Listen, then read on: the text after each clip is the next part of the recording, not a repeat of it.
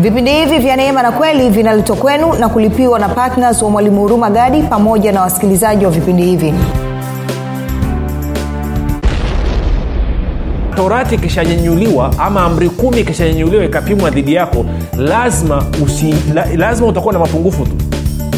Si torati kazi yake ni kuonyesha jinsi ambavyo huwe ni dhaifu torati kazi yake ni kuonyesha jinsi ambavyo umekosea ama unakosea kila siku. Torati kazi yake ni kuonyesha jinsi ambavyo haufai mbele za mungu na kwa maana unahitaji kusaidiwa. Hiyo ndio kazi ya torati. Kwao paulo sasa anasema nashangaa. Nashangaa kwa kuwa mnamwacha upesi hivi. Yeye aliwaita katika neema ya kristo na kugeukia injili ya namna nyingine. Injili yenye masharti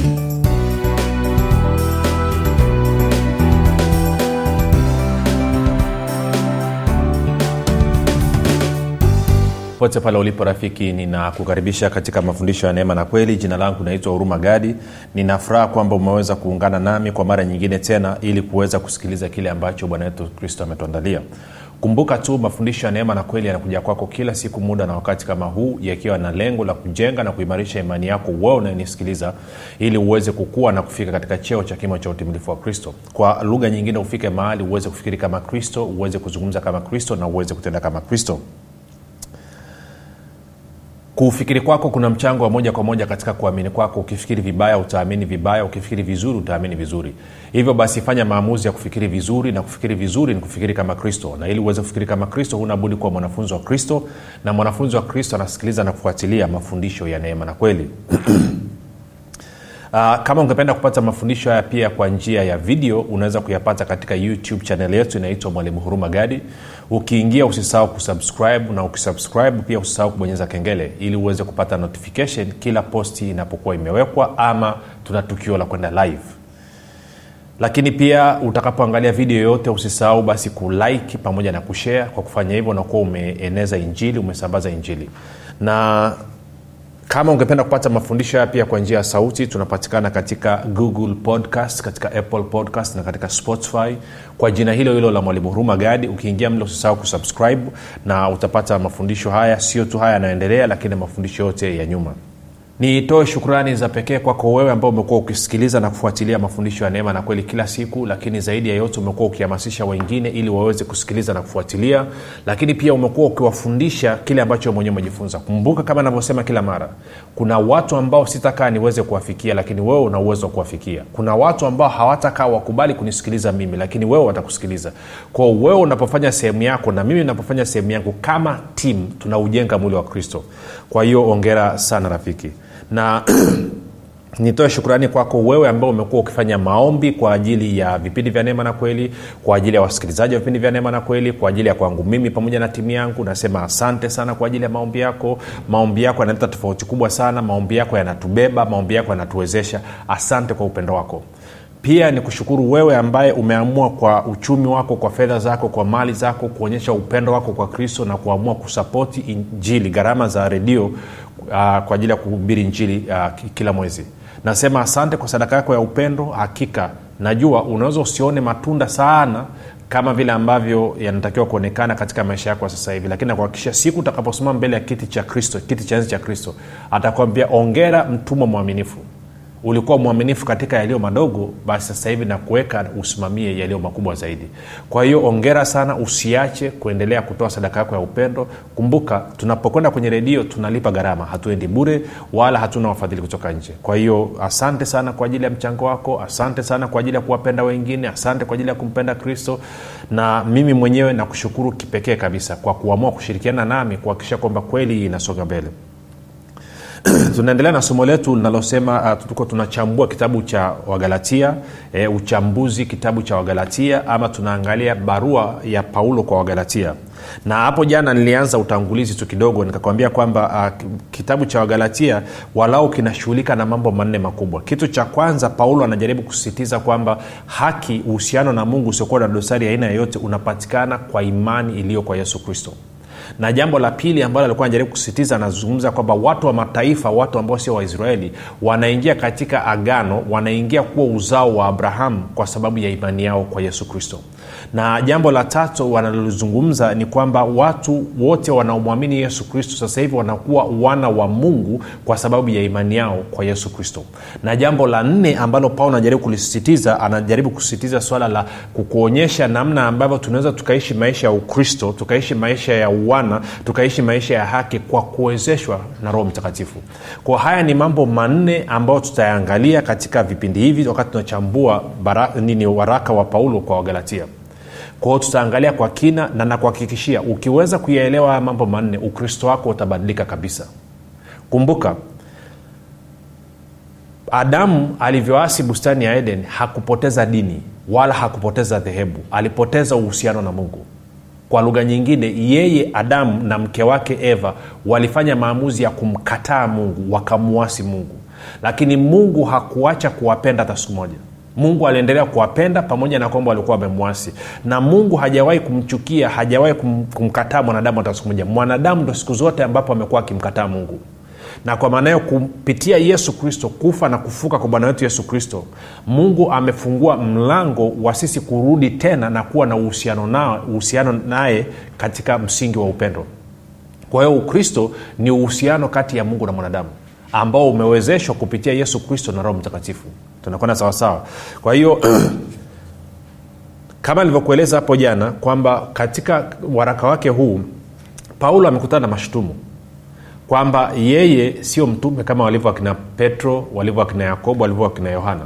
Na kwamba actually anachojaribu kufundisha alikukaa chini ya petro na yakobo kwa siku chache tu alafu wakamweleza. waka sasa paulo anajaribu kukanusha hii na kusema no, no, mimi ni mtume haswa. Kwa hiyo tende kwenye wagalatia mlango wa kwanza msarula wa kwanza. Anasema hivi paulo mtume si mtume wa wanadamu wala kutumwa na wanadamu bali na yesu kristo na mungu baba aliyemfufua kutoka katika wafu. Kwa hiyo anasema kwamba mimi nimetumwa na yesu kristo na mimi nimetumwa na mungu. Na jana nilijaribu kukuonyesha kwambia kwamba mtume ni mtu ambaye ana ujumbe maalum ambaye anapeleka huo ujumbe chini ya mamlaka ya ama akiwa na mamlaka sawasawa na yule aliyemtuma. Na tukaona kwamba huyu mtume anakuwa na ujumbe maalum kwa nikakwambia mtu akisema mimi ni mtume muulize moja umetumwa na nani? Na mbili ujumbe wako ni nini? Hustahili kuitwa mtume na nafahamu kwenye kanisa wanatafsiri vibaya. Wanatafsiri kwamba mtume e, ukitaka kujua wewe ni mtume ni kwamba unapanda makanisa. Excuse me haisemi namna hiyo. Mtume ni mtu ambaye ana ujumbe maalum. Yes katika kupeleka huo ujumbe maalum itasababisha makanisa kuzaliwa. Itasababisha kupandwa kwa makanisa lakini makanisa yanapandwa kwa sababu watu wameitikia huo ujumbe maalum ambao huyo mjumbe ama huyo mtume ameuleta. Na kwa maana hiyo wanamwamini mtume yule kama vile ambavyo wame, ama wanaamini ujumbe ulioletwa na mtume kwa kuwa wanamwamini yule aliyemtuma mtume tunakwenda sawasawa na, na ndio maana jana nikakwambia kwa mfano najua niliikatisha haraka haraka. Twende kwenye warumi mlango wa kwanza alafu tarudi hapa kwenye galatia tena. Warumi mlango wa kwanza alafu nitaanza mstari ule wa kwanza mpaka ule wa tano. Warumi mlango wa kwanza mstari wa kwanza mpaka ule wa tano. Sikia paulo anavyosema. Anasema paulo mtumwa wa kristo yesu aliyeitwa kuwa, kuwa mtume na kutengwa aihubiri injili ya mungu ama habari njema ya mungu ambayo mungu sasa anakuelezea injili habari njema ya mungu ambayo mungu amekwisha kuiahidi kwa kinywa cha manabii wake katika maandiko matakatifu. Yaani habari za mwanawe aliyezaliwa katika ukoo wa daudi kwa jinsi ya mwili na kudhihirishwa kwa uweza kuwa mwana wa mungu kwa jinsi ya roho ya utakatifu kwa ufufuo wa wafu yesu kristo bwana wetu. Tano ambaye katika yeye yeye nani? Yesu kristo tulipokea neema neema na utume. Tulipokea neema na utume ili mataifa yote wapate kujitiisha kwa imani kwa ajili ya jina lake. Kwa hiyo maanaake ni kwamba mtume ana ujumbe maalum na paulo anasema ujumbe wangu maalum ni unamuhusu yesu kristo. Ni habari njema inayomuhusu mwana wa mungu ambaye ni yesu kristo ambaye alikuja akafa akafufuka kwa ajili ya ulimwengu. Na kwa maana hiyo sasa hivi tunawaletea watu habari njema hii na kila atakayeamini anatakiwa ajitiishe kwa imani chini ya jina la yesu tunakwenda sawasawa na leo hii sisi kama wakristo ujumbe wetu ni mmoja tu. Ujumbe wetu ni sawasawa na ujumbe wa paulo. Na kwa maana hiyo kufundisha kwetu na kuzungumza kwetu chimbuko lake na msingi wake unatakiwa uwe yesu kristo. Sio musa. Sio musa. Sisi hatujaitwa kuwa wayahudi tumeitwa kuwa wakristo. Kama ambavyo tutaona muda sio mrefu. Kwa turudi kwenye wagalatia. Tende kwenye wagalatia tulikuwa tuko wagalatia mlango wa kwanza ule. Tupige hatua. Wagalatia mlango wa kwanza mm-hmm. kwa anasema paulo mtume si mtume wa wanadamu wala kutumwa na wanadamu bali na yesu kristo na mungu baba aliyemfufua kutoka katika wafu. Na ndugu wote walio pamoja nami kwa makanisa ya galatia. Kumbuka nilikwambia kanisa la galatia lilikuwa uturuki. Neema na iwe kwenu na amani zitokazo kwa mungu baba na kwa bwana wetu yesu kristo ambaye alijitoa nafsi yake kwa ajili ya dhambi zetu ili atuokoe na dunia hii mbovu iliyopo sasa kama alivyopenda mungu baba yetu. Sasa kuna vitu mstari wa tatu niongee kidogo kuhusu mstari wa tatu.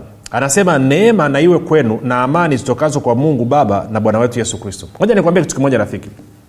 Nakumbuka mwaka elfu mbili na tisa wakati na, naanza kusoma na kufuatilia haya mambo nikakutana na vitabu vinaitwa kama umewea kusikia vinaitwa rhapsody of realities. Vinaandikwa na pasta kristo ya kilome nakumbuka wakati nasoma vile vijitabu anatoa vitabu vya kila mwezi.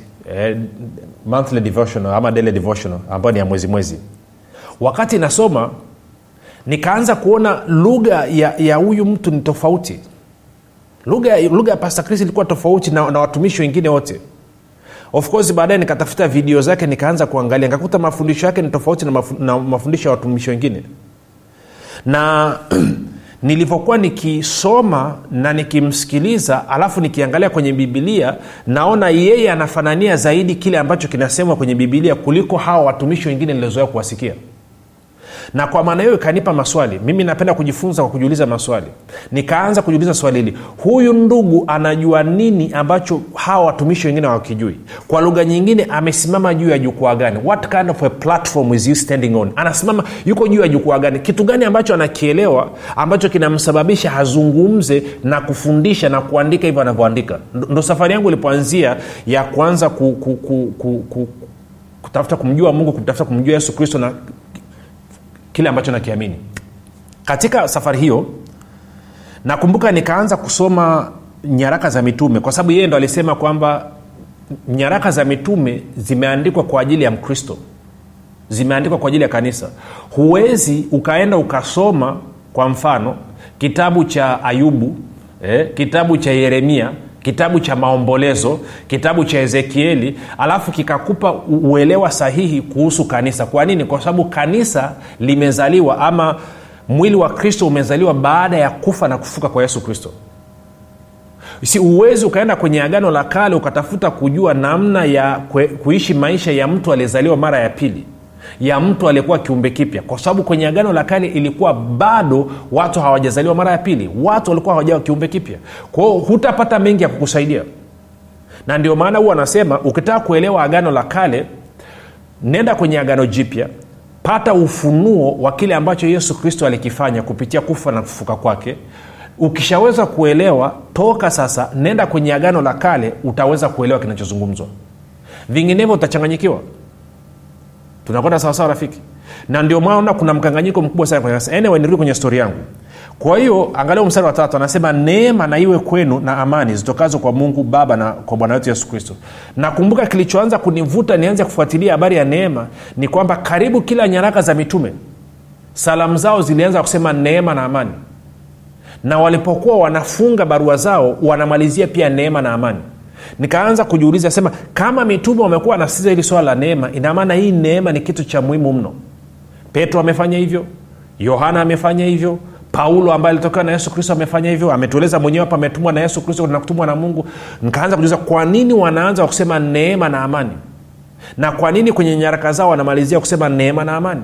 Kama hawa mitume ambao ndo waasisi wa kanisa maana kumbuka tumejengwa kwenye misingi ya mitume na manabii. Kama hawa wanasisitiza habari ya neema hii neema lazima itakuwa ni kitu cha muhimu mno. Tunakwenda sawasawa rafiki? Na ndipo hapo nilipoanza kufungua moyo wangu na kufungua akili yangu. Kwamba ngoja nione. Sasa naweza nikakuhakikishia wakati nakutana wakati huo na, na, na hivyo vijitabu vya pasta kristo ya kilome na nivyoangalia dvd zake nami nilikuja na mapokeo yangu nikimwangalia jamaa ameweka kalikiti kichwani. Nami niliambiwa kalikiti kichwani ni dhambi ukikata panki ni dhambi ukikata upara ni dhambi. Kwa nimejaa nami mapokeo kibao. Wewe unadhania umejaa mapokeo ujajaa mapokeo kama mimi? Nilikuwa nimejaa mapokeo wakati huo ujawahi kuona. Lakini nikaamua akasema ngoja nifungue moyo wangu. Nianze kufuatilia nitafute hii neema maana yake nini na nakumbuka wakati huo na, nafuatilia habari ya neema lakini wakati huo huo pia nimeanza kuona swala la umuhimu wa ufalme wa mungu. Kwa sababu nilianza kujiuliza swali hili. Nakumbuka nilikuwa niko kwenye kwenye huduma moja na wakawa wanasisa tuende tukahubiri siku ya jumamosi. Na nakumbuka nikawambia wachungaji na viongozi wale nikawambia tunaenda kuwaambia watu nini? Wakasema mnaenda kuwaambia watu waje kanisani. Nikawaambia hiyo hainikalii vizuri sana nikawambia mimi siko tayari kwenda mpaka mweze kunieleza yesu kristo alikuwa anahubiri nini na alituma mitume wakahubiri nini. Nikiweza kujua yesu kristo alikuwa anahubiri nini na mitume walikuwa wanahubiri nini nitakwenda. Nje ya hapo siko tayari. Na ukiangalia kosa linalofanyika leo hii kwenye kanisa tunajaribu kuwaleta watu kanisani kwanza alafu kanisa ama mchungaji na viongozi ndo wajaribu kuwaingiza hawa watu kuwa wanafunzi ama kuwatambulisha kuwaunganisha kwa kristo. No ulitakiwa uwakutanisha hawa watu na kristo kwanza. Wakishakutana na kristo ndo uwapeleke kanisani. Kwa hiyo wakati huo nilivyoanza kufuatilia yesu alikuwa anahubiri nini na mitume alikuwa anahubiri nini nikakuta kikubwa meseji yao pia ilikuwa ni habari ya ufalme wa mungu. Kwa hiyo nikaanza kujua kwamba ufalme wa mungu pamoja na neema ina kitu. Ni kitu ambacho natakiwa kutilia mkazo kwa hiyo katika utafiti wangu kumbuka nazungumzia swala la kufuatilia hii neema na amani. Nikakutana na kijitabu kinaitwa uh, kuna ki, ki, eh, kiliandikwa na mwalimu kilikuwa kinaitwa maombi ya kumiliki na kutawala. Sijui kama wengine mtakuwa mnakumbuka. Kwenye vile nawekwa vitabu kama viwili vitatu sikumbuki kama series. Katika kijitabu kimojawapo ilikuwa inazungumzia maombi ya kumiliki na kutawala kwa maana ya kusababisha yesu kristo atawale kama mfalme katika eneo lako wakati nasoma kwenye kile kijitabu nikakuta amezungumzia e, ufunuo ile tano kumi na warumi tano kumi na saba. Na akasema wale wanaopokea wingi wa neema na zawadi ya haki. Ndo nilipoanza kupata ufunuo sasa wa neema. Kwahio nikaanza kufuatilia neema. Of course baada ya hapo tukafunguana mashati. Mimi nikaendelea na hii neema na of course kila mtu ameitwa na, na ujumbe wake tuko sawasawa kwahio neema na iwe kwenu na amani zitokazo kwa mungu baba na kwa bwana wetu yesu kristo. Kwao na wewe nataka ufuatilie mwenyewe. Hebu leo kabla ya kulala pita kwenye nyaraka za mitume. Angalia mwanzo wa salamu zao na angalia jinsi ambavyo walikuwa wanafunga barua zao. Uanze kuona jinsi ambavyo walikuwa wanasema neema na iwe kwenu. Neema neema zizidishwe kwenu. Neema na amani. Uanze kujiuliza na wewe kwa nini walisiza habari ya neema na labda neema ni ya muhimu mno kuliko ambavyo kanisa limetilia uzito. Tunaendelea. Kwa mstari wa sita. No mstari wa, wa, wa, wa nne sore kwa anasema ambaye yaani yesu kristo alijitoa nafsi yake kwa ajili ya dhambi zetu ili atuokoe. Kwa hiyo yesu kristo alijitoa nafsi yake kwa ajili ya dhambi zetu ili atuokoe kutoka katika dhambi. Sio atuokoe tukae katika dhambi si lazima tutaweza kutofautisha hili. Maana kuna watu wanasema kwamba hakuna mtu anayeweza nini anayeweza kuwa huru kutoka katika dhambi hapa duniani.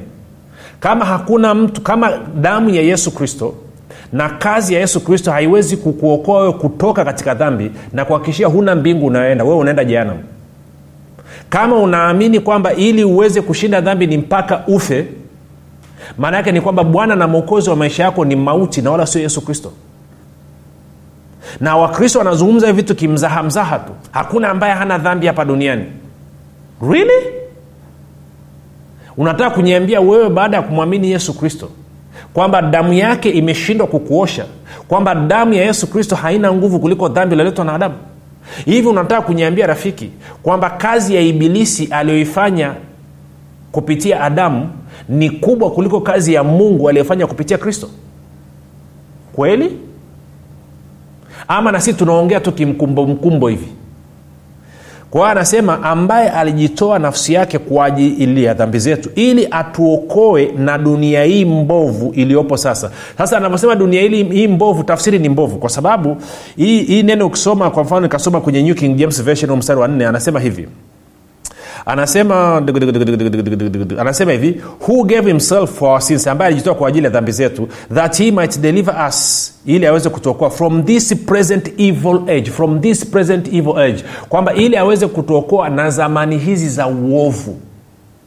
Kwao kinazungumziwa kipindi kilichojaa uovu. Na kwamba yesu kristo alitoa nafsi yake ili atuokoe. Sasa angalia mstari ule wa, wa, wa, wa, of course wa, watano anasema utukufu una yeye milele na milele. Mstari wa sita anasema nashangaa kwa kuwa mnamwacha upesi hivi yeye aliyewaita katika neema ya kristo na kugeukia injili ya namna nyingine. Kwa hiyo paulo anapata shida. Ameenda kwa wagalatia. Kumbuka wagalatia kama alivyokuambia kwa uturuki ama ilikuwa uturuki.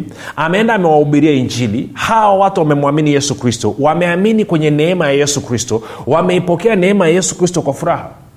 Lakini kwa bahati mbaya wamekuja watu kutoka kwa yakobo wamekuja wayahudi wanawaletea torati wanawaletea sheria.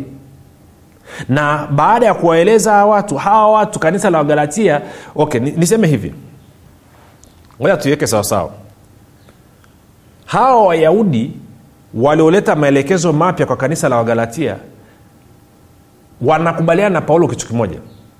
Kwamba yesu kristo ndiye njia pekee ya uokovu hilo walikuwa hawalipingi sehemu ambayo walikuwa wanapingana na, na, na paulo ni kwamba baada ya mtu kuzaliwa mara ya pili baada ya mtu kuokoka anakamilishwaje? Anakamilishwa paulo anasema mtu anakamilishwa kwa roho mtakatifu. Hawa wanasema huyu mtu anakamilishwa kwa torati ya musa. Ndo ubishi uliokuwepo hapo. Kwamba kuokoka tu kumwamini yesu kristo haitoshi. Nadhani umewahi kusikia mtu anakwambia njoo hivyo hivyo ulivyo kwa yesu. Mtu anamhubiria mwingine injili mwingine anasema bwana mi na tatizo la kuvuta sigara mi na tatizo la, la pombe bwana sasa mimi nitawezaje? Bwana ngoja nasubiri anaambia hapana.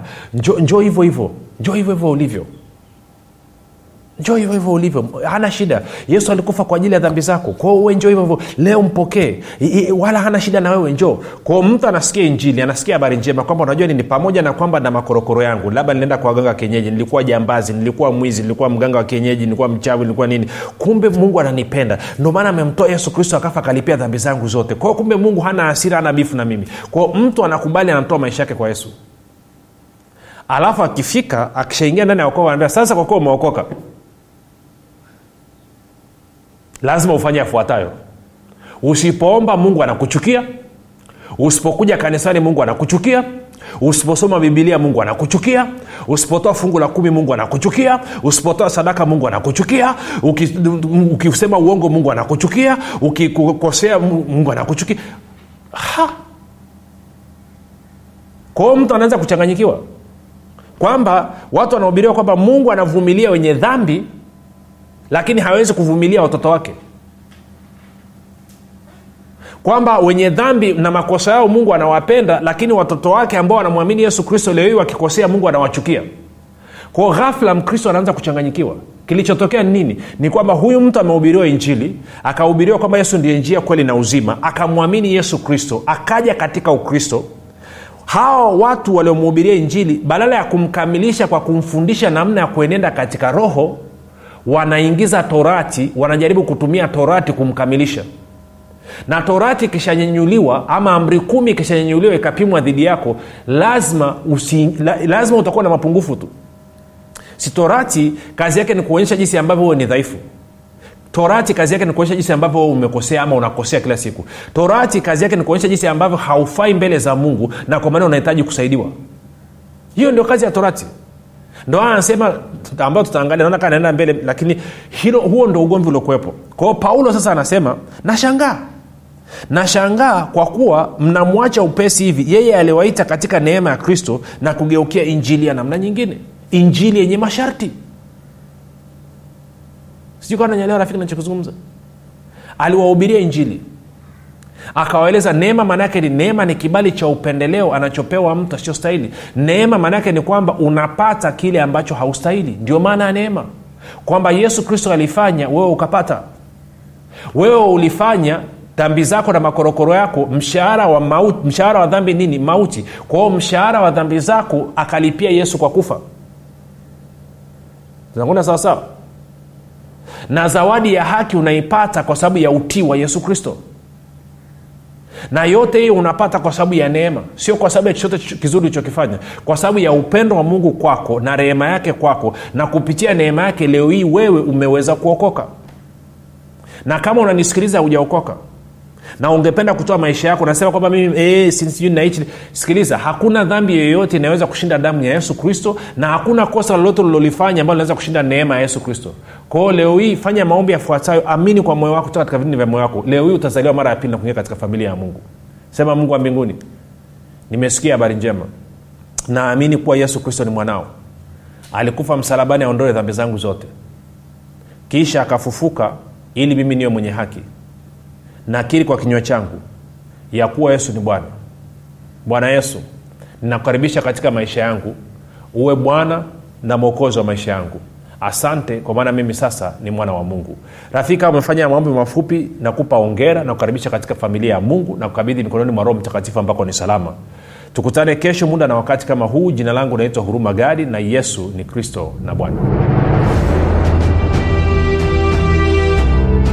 unafahamu kwamba imani ni mtumishi asiyeshindwa? Unafahamu kuwa pasipo imani haiwezekani bali palipo imani yote yanawezekana. Zaidi ya yote unafahamu kuwa ni kwa kutumia imani tu ndio unaweza kuizima mishali yote yenye moto ya shetani. Majibu ya maswali yote haya utayapata ndani ya kitabu cha imani makini kilichoandikwa na mwalimu huruma gadi. Watu wengi waliosoma kitabu hiki cha imani makini wamepata majibu yao katika maeneo mbalimbali ambayo yalikuwa yakiwatatiza kama eneo la afya ulinzi uchumi na kadhalika. Na wengine walikuwa wanaona imani ni jambo gumu haliwezekani. Wameweza kuitumia imani yao na kupata majibu kiurahisi kabisa. Unasubiri nini? Kwa nini uendelee kuteswa na ibilisi? Piga simu sasa kupata kitabu cha imani makini. 7645242 au 6735242 au 7895242 nitarudia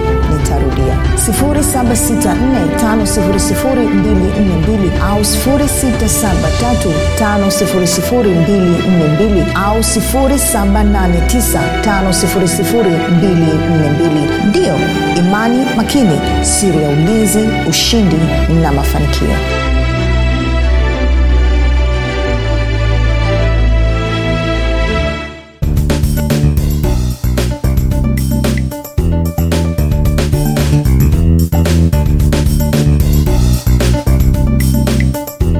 ukisikiliza kipindi cha neema na kweli kutoka kwa mwalimu huruma gadi. Kama una ushuhuda au maswali kutokana na kipindi cha leo tuandikie message ama tupigie simu namba 7645242 au 6735242 au 7895242 nitarudia. 7645242 au 6735242 au 7895242 pia usiache kumfolo mwalimu huruma gadi katika facebook instagram na twitter kwa jina la mwalimu huruma gadi pamoja na kusubscribe katika youtube chaneli ya mwalimu huruma gadi kwa mafundisho zaidi